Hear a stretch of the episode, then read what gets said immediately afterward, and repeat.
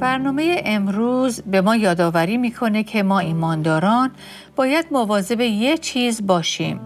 اون اینه که ما ممکنه به راحتی پیغام اصلی انجیل رو فراموش کنیم. راستش ما به طور ناخودآگاه فکر می‌کنیم که خدا یه جورایی به انسانهایی که به نظر ما انسانهایی خوب هستند و پیشینه و زمینه اخلاقی پاکتری دارن بیشتر توجه داره. اما این واقعیت نداره. بعضی از ماها ممکنه که در مقایسه با دیگران کمی بهتر به نظر بیایم اما در نهایت همه ما گناهکارانی هستیم که به نجات دهنده نیاز داریم درست مثل ملافه سفیدی که چه پنجاه تا لکه سیاه روش افتاده باشه چه دو سه تا لکه سیاه در هر صورت ملافه کثیف به حساب میاد. برای همین پولس که در مقایسه با دیگران زندگی پاک و خدا ترسی داشت در اول تیموتائوس فصل اول آیه 15 میگه که مسیح عیسی به جهان آمد تا گناهکاران را نجات بخشد که من بزرگترین آنهایم. و این یعنی انجیل. شنوندگان عزیز با برنامه دیگر از پادکست دلهایمان احیا کن با صدای سابرینا اصلان در خدمت شما دوستان گرامی هستیم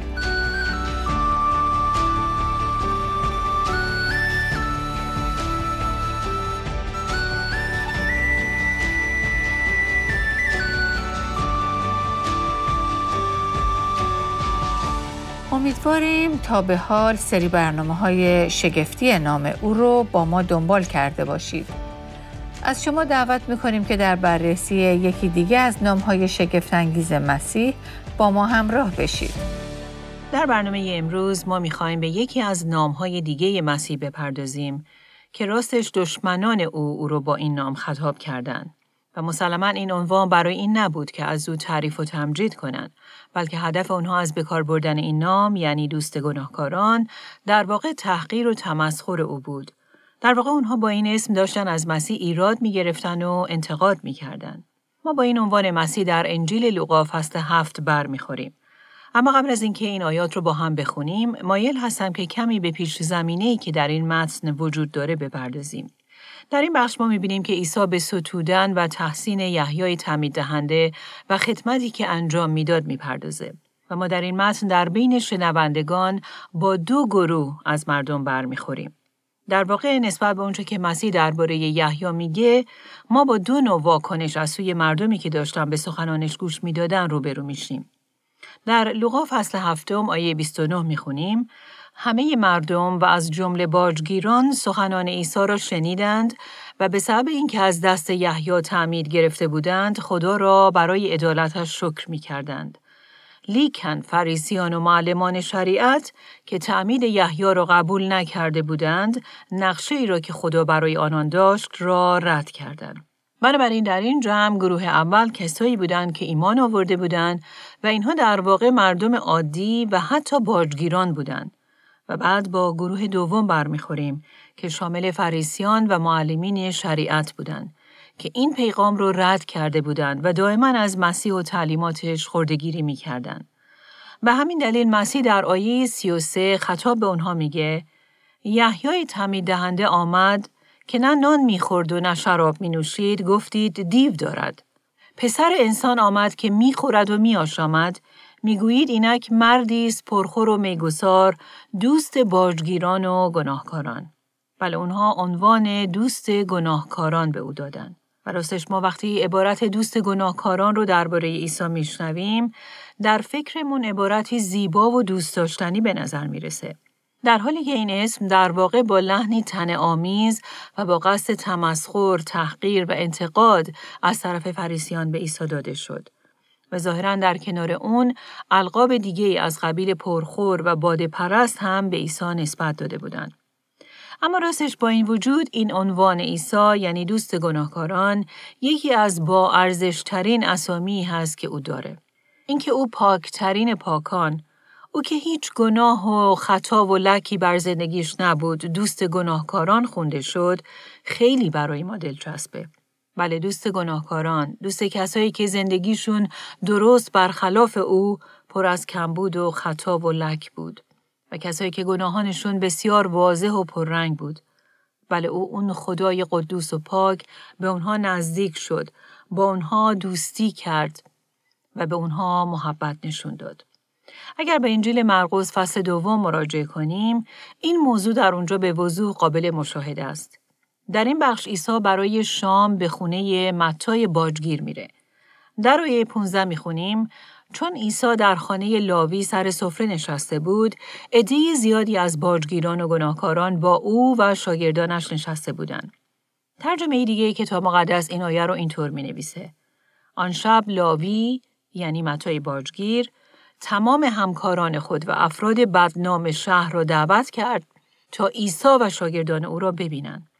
در بین طرفداران عیسی این گونه اشخاص زیاد دیده می شدند. در اینجا هم دوباره ما با اون دو گروهی که قبلا دیدیم برمیخوریم. گروه اول باجگیران و گناهکاران و بعد اون گروه دوم که در آیه 16 به اونها اشاره میشه. در این آیه می‌خونیم چون علمای دین که فریسی بودند عیسی را دیدند که با گناهکاران و خراجگیران هم سفره است به شاگردان وی گفتند چرا با باجگیران و گناهکاران غذا می‌خورد بنابراین اونها با استفاده از این لفظ در واقع در حال انتقاد و خردگیری از عیسی بودند. اما بیایید نگاهی عمیقتر به این گروه های مختلف مردم بندازیم. اول از همه باجگیران گروهی بودند که در اصل یهودی بودند اما برای دولت روم کار می‌کردند. در واقع اونها از قوم خودشون به یک طریقی سوء استفاده می‌کردند. به این طریق که به عنوان نماینده دولت روم نه تنها همکیشان خودشون رو مجبور به پرداخت مبلغی می‌کردند که رومی ها برای مالیات تعیین کرده بودند بلکه علاوه بر اون یه مقداری هم برای استفاده شخصی روی اون میکشیدن و به زور از مردم می‌گرفتن. اونا در واقع مافیای زمان خودشون بودن. اشخاصی که به خیانت، نزولخوری و حق بازی شهرت داشتند و بنابراین مردم از اونها بیزار و متنفر بودند. یکی از مفسرین کلام خدا در ارتباط با باجگیران میگه اونها منفورترین طبقه اجتماعی در جامعه یهودی به شمار می رفتن. در واقع باجگیران انگلهای پست اون اجتماع محسوب می شدن و بنابراین در نظر یهودیان اونها مطرودترین و خارترین موجودات روی زمین بودند. اما ما غالبا در کلام خدا می بینیم که در کنار باجگیران از لفظ گناهکاران هم استفاده میشه.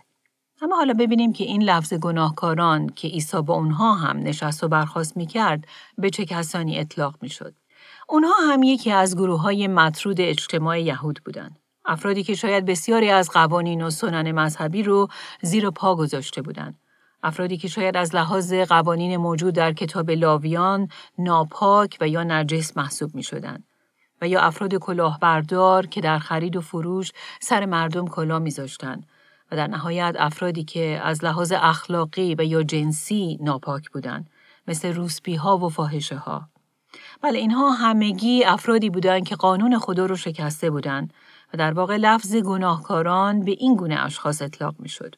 پس تا حالا دیدیم که گروه اول یعنی باجگیران و گناهکاران چه کسایی بودند و بعد به گروه دوم یعنی فریسیان می رسیم. معمولا این واژه در فکر ماهایی که عهد جدید یا حداقل اناجیل رو خوندیم یک بار منفی داره. اما مردم زمان عیسی این چنین برداشت منفی از این کلمه نداشتند. فریسیان در واقع افرادی محسوب می شدن بسیار مذهبی که از لحاظ اخلاقی از تقدس و پاکی و خداترسی بسیار والایی برخوردار بودند. در واقع در اجتماع اون زمان اونها با همه فرق داشتند و یه سر و گردن بالاتر بودند.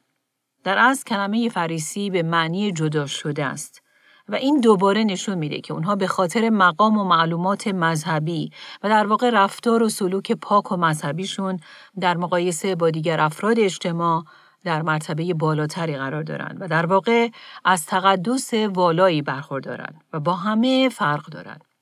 و به همین دلیل اونها همیشه خودشون رو جدا از اخشار دیگه و به قول معروف تافته جدا بافته حساب می‌کردن. و از این موضوع که با گناهکاران در یک سطح نیستن خیلی به خودشون میبالیدن و در واقع همیشه این تصور رو داشتن که اگر با این افراد تماس داشته باشن آلوده و کثیف خواهند شد. به همین دلیل بود که نشست و برخواست و دوستی عیسی با گناهکاران و باجگیران براشون خیلی عجیب و شوکه آور بود. و نه فقط عجیب بود بلکه بالاتر از اون وقتی که اونها می‌دیدن که او در کنار دوستی و هم سفره شدن با اونها از اونها دعوت می‌کنه که به ملکوت خدا بپیوندند و در واقع در اون سهمی داشته باشن اونها رو شدیدن خشمگین می‌کرد. فریسیان همه عمر خودشون رو صرف این کرده بودند که با وضع قوانین و حد و مرزهای مذهبی دیواری ایجاد کنند که با اون گناهکاران رو خارج از قلمرو ملکوت خدا نگه دارن. اما حالا عیسی رو می‌دیدن که داره با آنها می‌خوره و میآشامه و نه فقط این بلکه به اونها برای ورود به ملکوت خدا خوش آمد میگه. بله در نظر اونها عیسی واقعا داشت همه اونچه رو که در قالب مذهب و فرهنگ جا پیدا کرده بود رو زیر پا میگذاشت و نقض می‌کرد. در ادامه این متن در آیه 17 می‌خونیم عیسی با شنیدن این سخن یعنی انتقادات فریسیان و اینکه می‌گفتند که چرا او با باجگیران و گناهکاران هم سفره میشه به ایشان یعنی به فریسیان گفت بیمارانند که به طبیب نیاز دارند نه تندرستان. من نیامدم تا پارسایان را بلکه گناهکاران را به تو بدعوت کنم.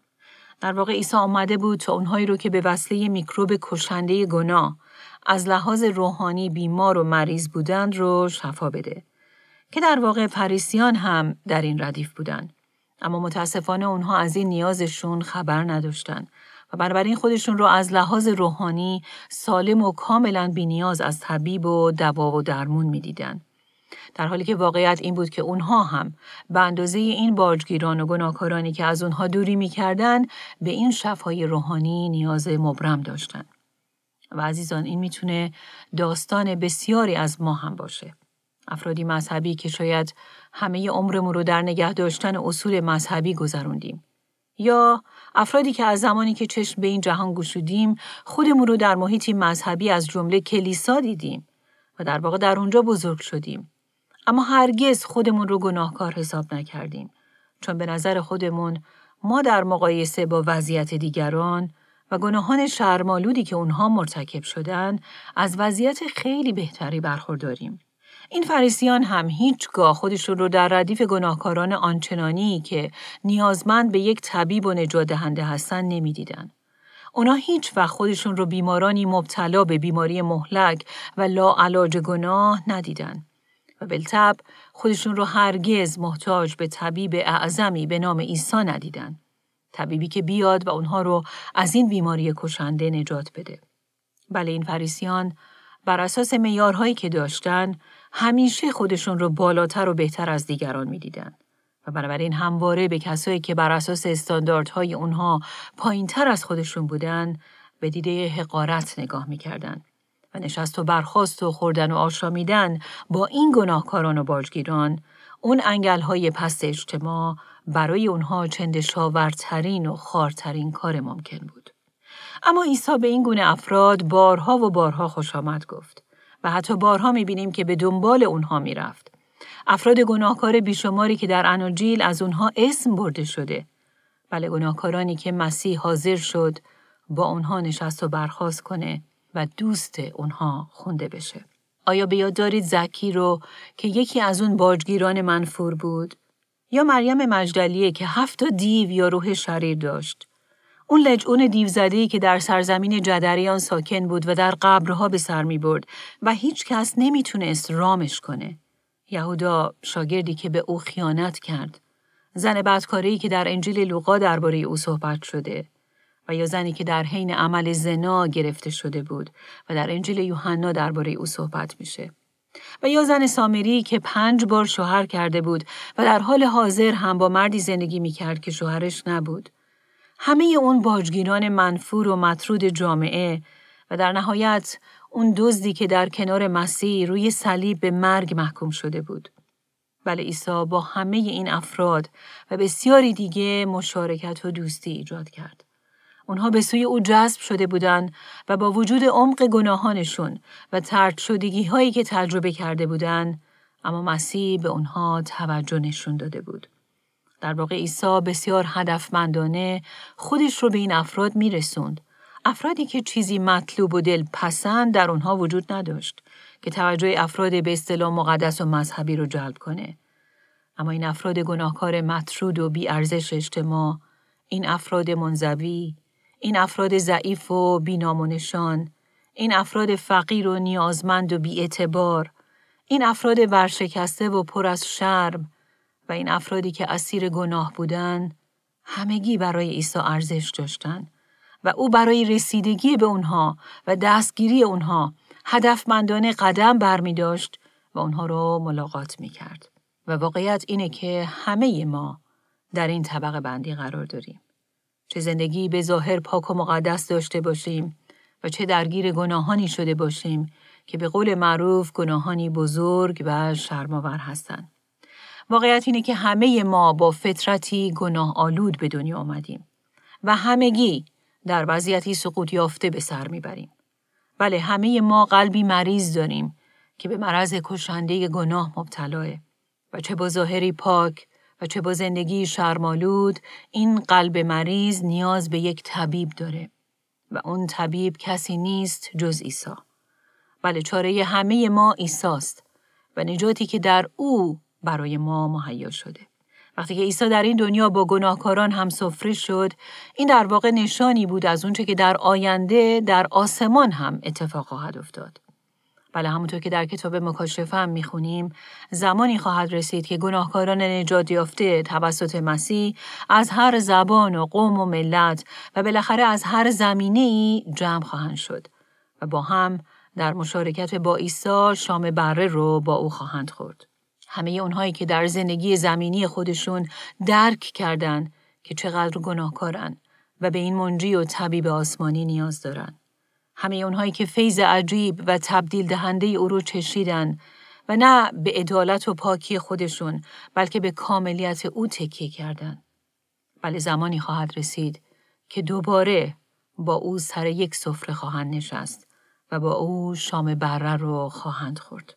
اون عیسی برای که برای اونها زب شد و با مرگ خودش اونها رو وارد ملکوت خدا کرد و به اونها حیات جاودانی داد.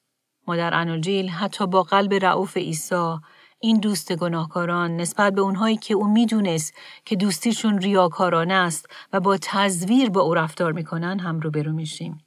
در متا فصل 26 ما می‌خونیم که در اون شب آخر اون شب دشوار و سنگین بعد از اینکه مسیح با شاگردان شام آخر رو خورد و به باغ جسیمانی رفت تا در اونجا دعا کنه می‌بینیم که یهودا شاگرد مسیح جمعی از رهبران یهود رو به سوی محلی که از قبل می‌دونست مسیح در آنجاست می‌بره. جمعی خشمگین و مسلح به چماق و شمشیر. دقت کنید در متا فصل 26 از آیه 48 می‌خونیم آن شاگرد خائن یعنی یهودا که یکی از شاگردان مسیح بود و سه سال با او همراهی کرده بود بله این شاگرد خائن به همراهان خود علامتی داده گفت کسی را که میبوسم همان شخص است. او را بگیرید.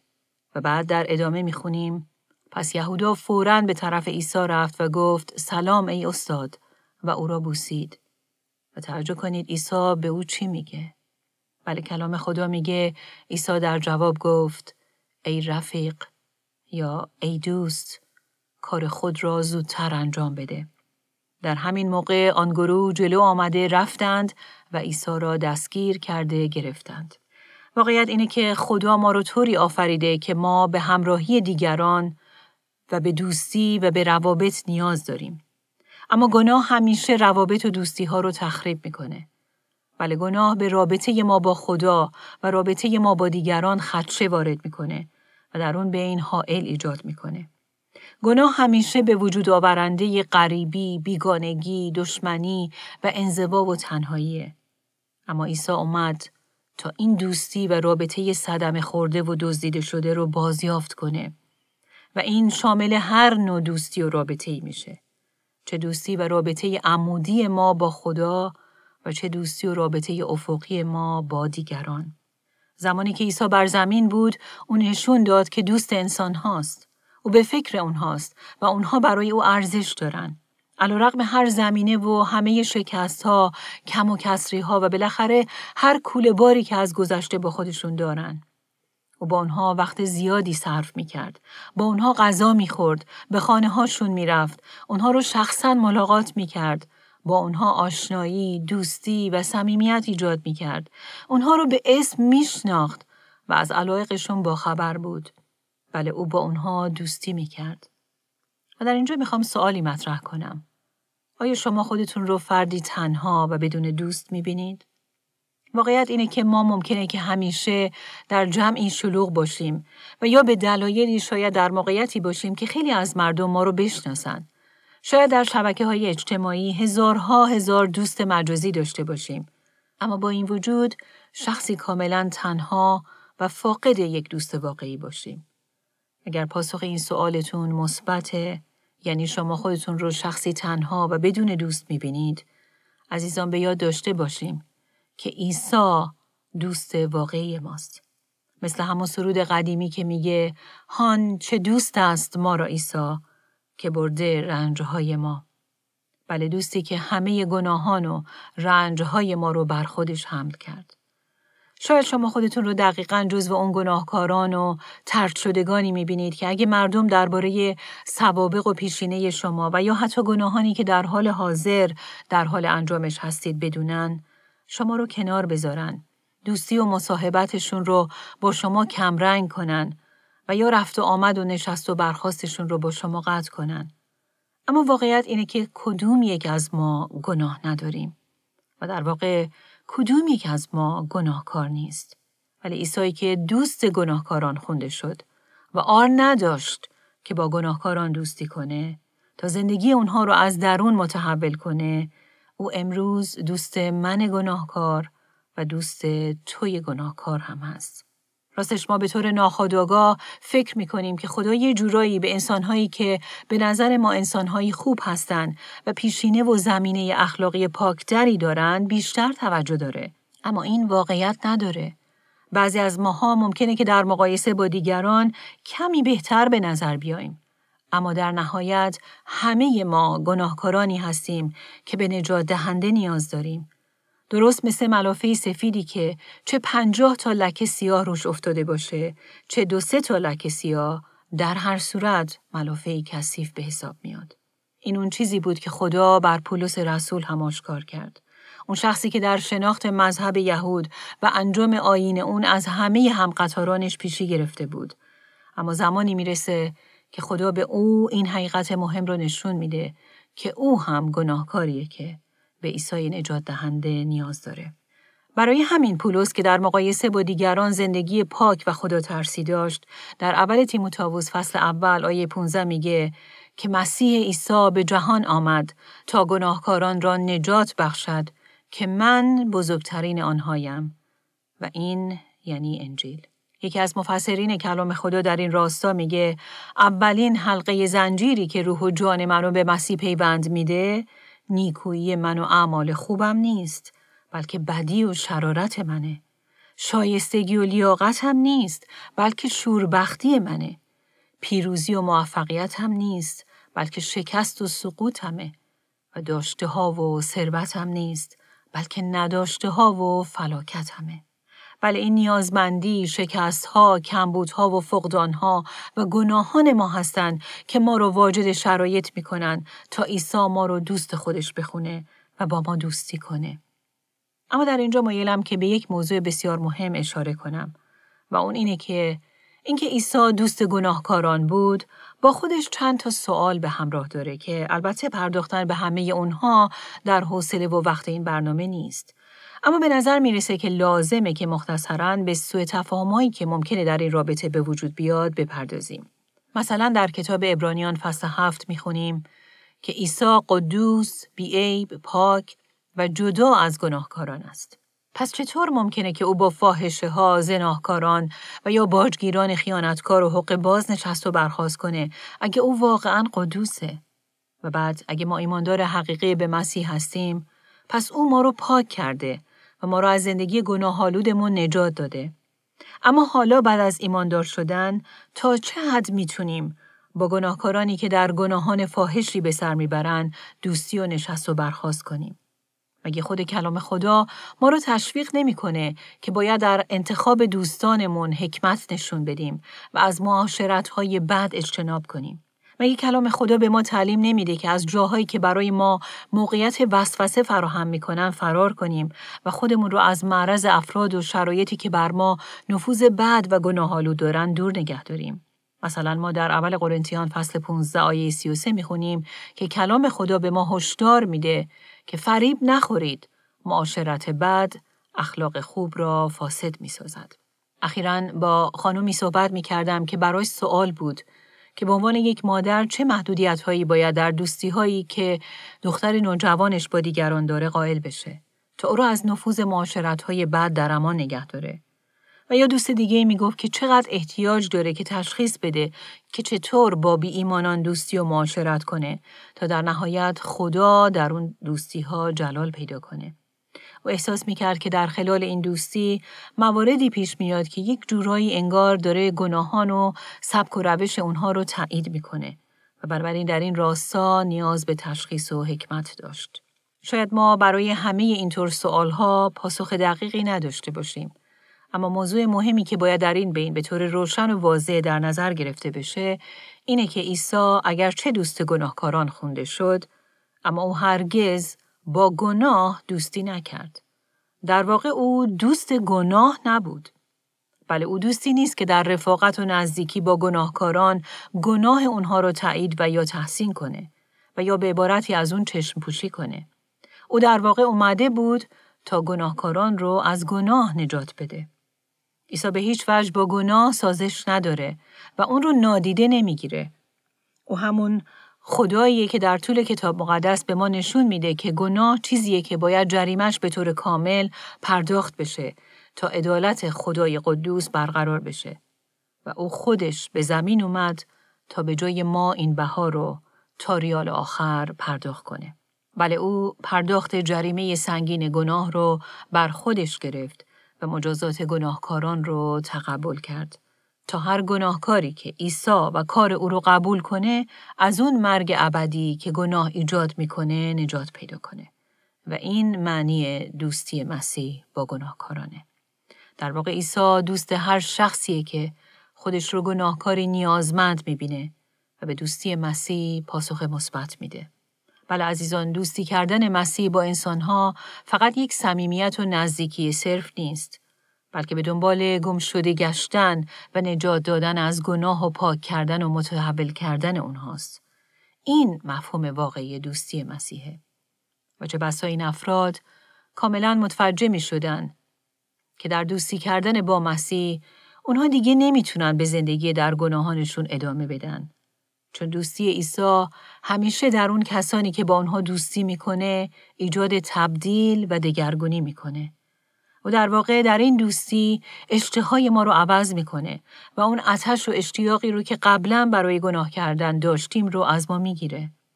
بنابراین دوستی کردن ما با گناهکاران هم به این معنی نیست که ما می‌تونیم گناهانی رو که اونها مرتکب میشن رو نادیده بگیریم، از اونها چشم پوشی کنیم و یا در اونها شریک بشیم.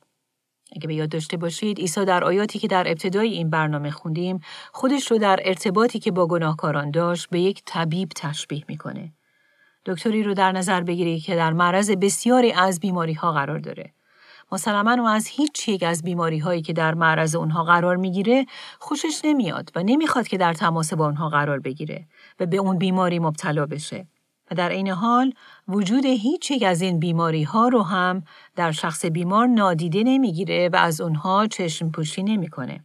اما هدف او از نزدیک شدن به اون اشخاص مریض و هدف او از اینکه خودش رو در معرض اونها و بیماریشون قرار میده اینه که اونها رو معالجه کنه و این هدف عیسی هم بود که وقتی او هم با گناهکاران نشست و برخواست می‌کنه مثل یک طبیب اونها رو کمک کنه تا از درد گناه آزاد بشن و به وسیله فیض او از لحاظ روحانی شفا پیدا کنند. بنابراین هر وقت که ما با گناهکاران دوستی می کنیم، خوبه که در فکر خودمون به برخی سوالات پاسخ بدیم. سوالاتی از قبیل اینکه انگیزه و یا هدف من از این دوستی چیه؟ چرا من می‌خوام دوست این افراد باشم؟ و این گونه سوالات می‌تونن سوالاتی باشن که فرزندان نوجوان شما هم اونها رو از خودشون بپرسن. و بعد از خودتون این رو هم بپرسید که آیا من می‌خوام با این افراد دوستی کنم چون که واقعا به سبک و روش زندگی اونها علاقه دارم و در واقع از اون لذت می‌برم؟ آیا در من این تمایل وجود داره که منم یه جورایی در اون کارهایی که حتی برخلاف معیار کلام خدا هستن سهمی داشته باشم؟ و یا این سوال که آیا انگیزه خالص و واقعی من این هست که اونها واقعا عیسی رو بشناسن و از هر اونچه که گناه آلود و غیر مقدس آزاد بشن؟ و همینطور خوبه که به یک سوال دیگه هم صادقانه جواب بدیم که آیا در این دوستی این من هستم که بر اونها نفوذی مثبت می‌ذارم یا اونها هستند که بر من نفوذ منفی به جا می‌ذارن همونطور که قبلا هم به این موضوع اشاره شد دوباره خوبه که این سوالات رو بدید تا فرزندان نوجوانتون هم از خودشون بپرسن و خودشون رو با اونها ارزیابی کنن. واقعیت اینه که راستش گناهکارانی که روحیه ناتو به کار دارن و نسبت به انجیل و خبر خوش مسیح روی خوش و پذیرانشون نمیدن، احتمالا نباید به عنوان ترین دوستان ما در نظر گرفته بشن. چرا که اگه من و شما خودمون رو ایماندار به مسیح می‌دونیم، پس او یعنی عیسی و عشق به او باید مهمترین بخش زندگی ما باشه. و بنابراین اگر در این زمینه ما با اون افراد وجه مشترکی نداریم، پس حکیمانه نیست که اونها دوستان بسیار نزدیک و صمیمی ما باشن. اگرچه این به اون معنی نیست که ما نمی‌تونیم دوستان خوب و راستینی برای اونها باشیم. در واقع این خواسته همونطور که در مسیح بود باید در ما هم باشه که در حکم دوستان عیسی محبت او رو ما هم به دیگران نشون بدیم و در واقع منعکس کننده ی آن دوستی باشیم که مسیح با دیگران ایجاد می کرد. در این حالی که هرگز این واقعیت رو هم نباید فراموش کنیم که ما هم خودمون گناهکارانی هستیم که هر روز به اندازه دیگران به رحم و دوستی عیسی نیاز داریم. بله به یاد داشته باشیم که ما هم بهتر و لایقتر از دیگر گناهکاران نیستیم. دوستی عیسی در واقع به ما نشون میده که هیچ سطحی از گناهکاری ما نمی‌تونه خارج از بخشش و آمرزش خدا قرار بگیره. در واقع گستره آمرزش و بخشش خدا در مسیح اونقدر وسیح و گسترده است که هر سطح و عمقی از گناه رو می‌تونه تحت پوشش خودش قرار بده. چندی پیش کتابی میخوندم درباره بیوگرافی زنی به نام روزاریا باترفیلد. روزاریا یکی از استادان ادبیات انگلیسی بود که در یکی از بزرگترین دانشگاه های آمریکا در مرکز نیویورک به پژوهش و تدریس مشغول بود. او تعریف می‌کنه که من یک لزبیان یا همجنسگرا بودم و بسیار متعهد و معتقد به روابط همجنسگرایی. او ادامه میده که در حوزه شغلی خودم میبایستی وارد یک سری تحقیقات بشم که اگر اونها رو با موفقیت به انجام میرسوندم این مورد من رو برای استخدام رسمی در دانشگاه وجود شرایط می‌کرد. به هر حال این تحقیقات رو انجام دادم و بعد از پایان اونها و استخدام در دانشگاه به پروژه پژوهشی دیگه مبادرت ورزیدم که درباره نقطه نظرات یک زن همجنسگرای فمینیست نسبت به آزادی مذهب بود. روزاریا در این راستا تصمیم می‌گیره که مقاله‌ای به روزنامه محلی بده و به وسیله اون یکی از سازمانهای مسیحی رو به شدت مورد حمله انتقادات خودش قرار بده. او در پاسخ به اونچه در روزنامه نوشته بود در صندوق پست از بسیاری افراد نامه های موافق و از بسیاری هم نامه های مخالف دریافت می‌کنه. روزاریا تعریف می‌کنه که من این نامه ها رو به دو گروه موافق و مخالف تقسیم کردم. که البته باید اعتراف کنم که اونهایی که با نقطه نظرات من مخالف بودن همگی به شدت به من توپیده بودن. اما در این بین من با نامه ای برخوردم که راستش نمی‌دونستم که اون رو در کدوم گروه باید قرار بدم. این نامه در واقع از طرف یک شبان محلی بود که در کلیسایی که در اون منطقه واقع شده بود شبانی می کرد. اما او با اینکه نظری کاملا مخالف با من داشت، اما در پاسخ به اونچه من در این مقاله نوشته بودم، واکنشی بسیار معدبانه، مهربان و بسیار پرمهر نشون داده بود. روزاریا میگه این کاملا واضح بود که او با من هم نظر نیست. اما او نه با تنفر واکنش نشون داده بود و نه با بحث و مشاجره. نامه او خیلی محترمانه بود و معلوم بود که درباره هر آنچه که در آن مقاله نوشته بودم خیلی عمیق و اندیشمندانه تعمل کرده بود. اما در این حال عدم موافقت خودش رو هم اعلام کرده بود. روزاریا تعریف می‌کنه که این شبان در حین مطرح کردن برخی سوالات بسیار متفکرانه از او دعوت کرده بود تا بیشتر درباره این موضوعات با هم به صحبت بنشینند. روزاریا میگه این تنها نامه ای بود که با وجود مخالفت صد درصد اما در اون تون صدایی بسیار نرم و پر از محبت و سرشار از احترام وجود داشت. روزاریا در اون روزها در حال تحقیق و نوشتن کتابی درباره حقوق مذهبی بود. موضوعی که صد البته موضوع مورد علاقش بود. و بنابراین به خودش میگه شاید خوب باشه که از این شخص در تحقیقات خودم کمی کمک بگیرم. پس بعد از سبک سنگین کردن موضوع بالاخره تصمیم می‌گیره که به این شبان زنگ بزنه. که در پاسخ این شبان همراه با خانمش روزاریا رو برای شام به خونشون دعوت می‌کنن تا بیشتر درباره موضوعات و سوالاتی که روزاریا داشت به صحبت بپردازن. روزاریا میگه راستش از اینکه دعوت اونها رو قبول کنم کمی دلهوره داشتم. اما بعد وقتی به پروژه تحقیقاتیم فکر کردم دیدم بهتره که این دعوت اونها رو قبول کنم و به خونهشون برم. اون شب بالاخره من به خونه شبان کن سمیت و همسر مهربان و مهمان نوازش رفتم.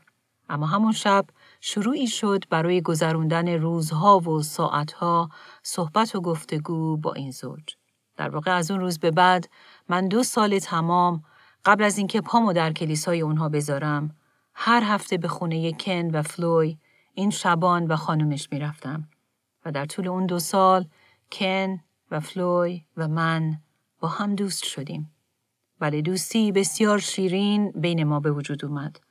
که در نهایت در ادامه داستان می‌بینیم در حین اتفاقات بیشماری روزاریا در خلال دوستی با این زوج به مسیح اون خدایی که دوست گناهکاران ایمان میاره و تحول بسیار عظیمی در زندگیش رخ میده. ولی تحول و داستانی واقعی و بسیار قدرتمند که در واقع نمونه ای از دوستی عیسی با گناهکارانه. واقعا چقدر دوستی این زن و شوهر یعنی کن و فلوی با روزاریا حقیقتا منعکس کننده قلب رعوف مسیحه. خدایی که جلال آسمان رو به خاطر ما ترک کرد. آسمان پرجلالی که در اون گناه و روابط گناهالود وجود نداره.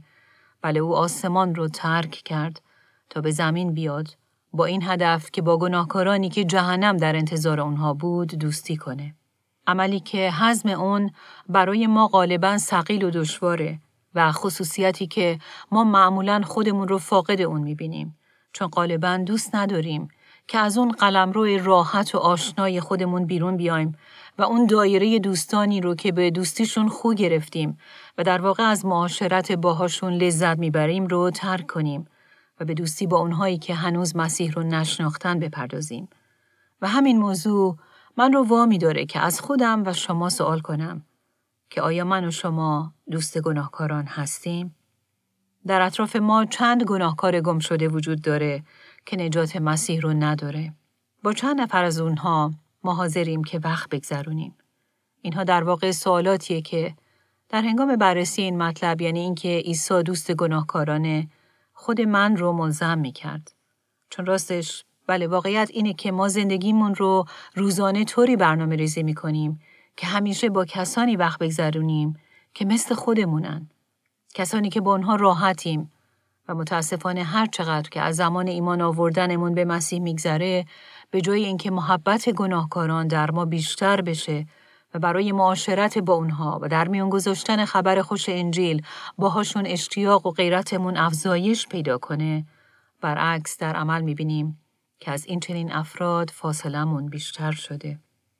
ولی گناهکارانی که نیازمند یک دوست واقعی هستند دوستی که با گناهکاران دوستی می‌کنه اما هرگز به گناه اونها تن به دوستی نمیده.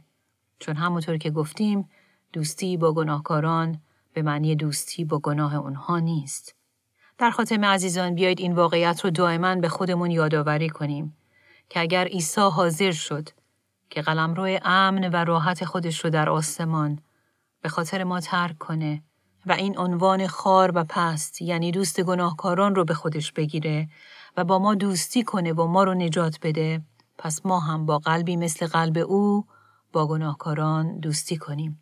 راستش من و شما باید ایمانداری باشیم که در بین مردم به پذیرفتن گناهکاران توبه کار و خوش آمدگویی به اونها و دوستی با اونها شناخته شده باشیم.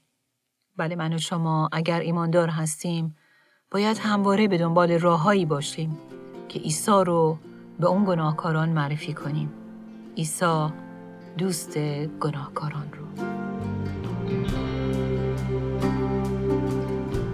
خدا رو واقعا شکر.